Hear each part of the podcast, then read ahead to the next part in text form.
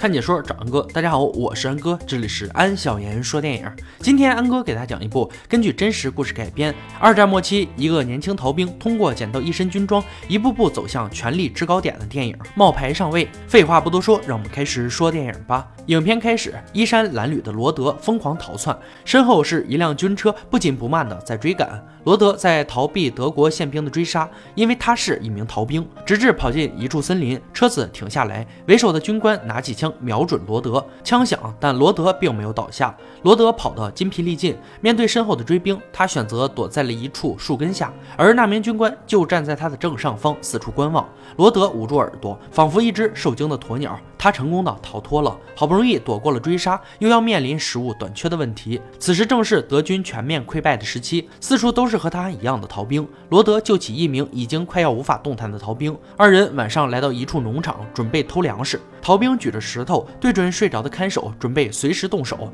罗德在偷鸡时吵醒了看守和里面的住户。举着石头的逃兵迟迟没有动手，最终他扔下石头跑了，却被醒来的人们用叉子活活插死。看着眼前发生的这一幕，罗德惊恐地逃出农场。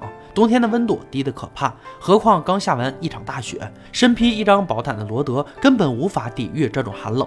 但是，即便经过小镇，犬吠声还是吓得他不敢进入。跑向郊外的罗德，远远发现了一辆吉普车，车上还烧着一些纳粹的文件，车内并没有人。罗德在车后发现一个皮箱和一些食物，皮箱里面是一身军装。罗德换上这身军装，擦去了脸上的污秽，立马从狼狈的逃兵形象变成了威严的上尉。吃饱的罗德哼着小曲儿，玩耍着剩余的苹果。正当他摆弄这身军装的时候，迎面走过来另外一名逃兵，对方显然是个老兵，资历比他高，但是见了罗德却主动敬礼。原来对方把他当做了真的上尉，他主动报出了自己的姓名瓦尔特，声称和自己的部队走散，并请求上尉把他纳入麾下。瓦尔特主动提出帮罗德将车子挪出来。看着大献殷勤的瓦尔特，罗德知道他是一名逃兵。聪明的罗德用一个苹果获得了老兵的忠诚，发动车子。罗德命令瓦尔特寻找一家客栈，路上偷偷将自己之前的破烂军装扔了出去。车子到了小镇上，二人来到一家客栈，里面的人面对这个高级军官并不感冒。大胡子老板直截了当的就对他说：“现在没有人认制服了，兄弟。”言外之意就是现在很多逃兵穿制服冒充军官，但罗德非常机敏，他并没有妄图用武力来获得大家的尊重。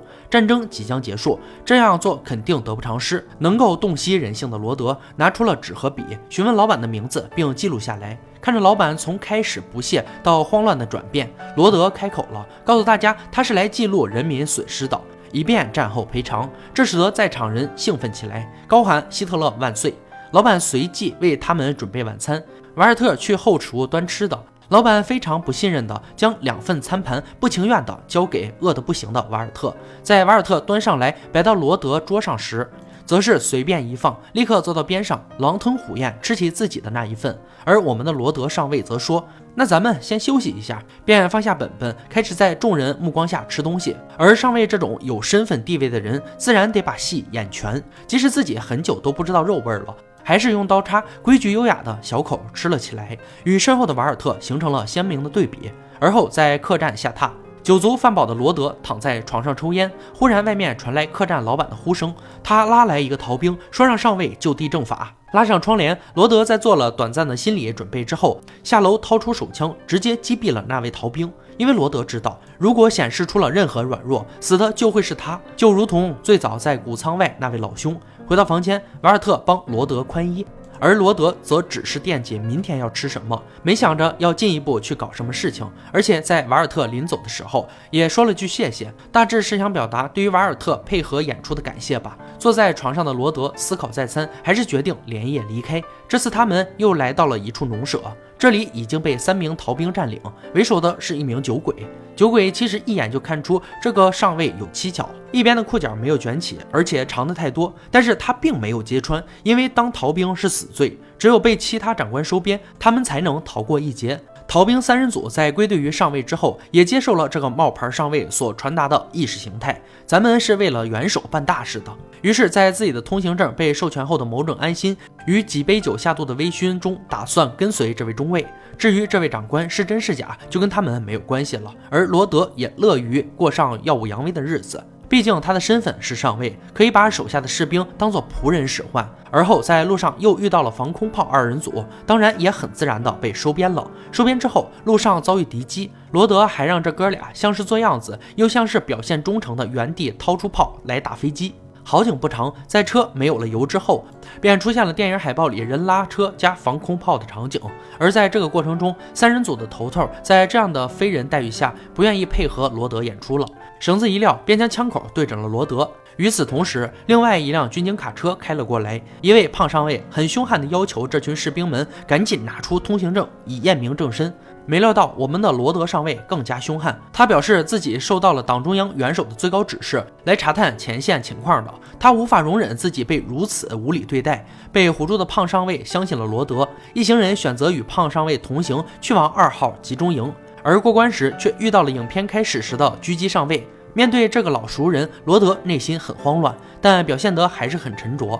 狙击上尉提出了似曾相识，罗德以1941年的克里特岛战役蒙混了过去，来到二号集中营，这里关押的都是被抓住的德国逃兵。营地的长官们对如何处理这些逃兵分成两派，一派是隶属军队的军官，认为这些犯人消耗了大量食物，应该被处死；另一派是司法部门的官员，认为要等到临时法庭到来后再决定如何处置犯人。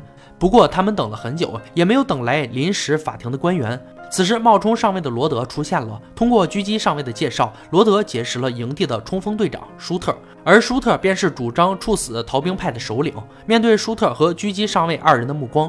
罗德急中生智，以间接授权的方式给自己的手下换来了食物。在舒德队长出门后，罗德喊停了狙击上尉，追问他到底在哪儿见过自己。狙击上尉想了想，告诉罗德自己想不起来了。此刻真的是人生如戏，全靠演技啊！目送狙击上尉离开，罗德来到了逃兵拘留所。三人组的头头接过了舒特手中的警棍，活生生的打死了一个不愿意回答问题的逃兵，并威胁剩余逃兵交出财物。不忍再看的罗德走出了门外，瓦尔特请求罗德能够阻止，罗德却告诉他，他们和死了没什么区别。舒特找到了身为司法部门官员的营地主管，告诉他，拥有元首授权的罗德上尉来到了这里，而主管刚刚用一名逃兵的女儿作为交换，给了这名逃兵好一点的生活条件。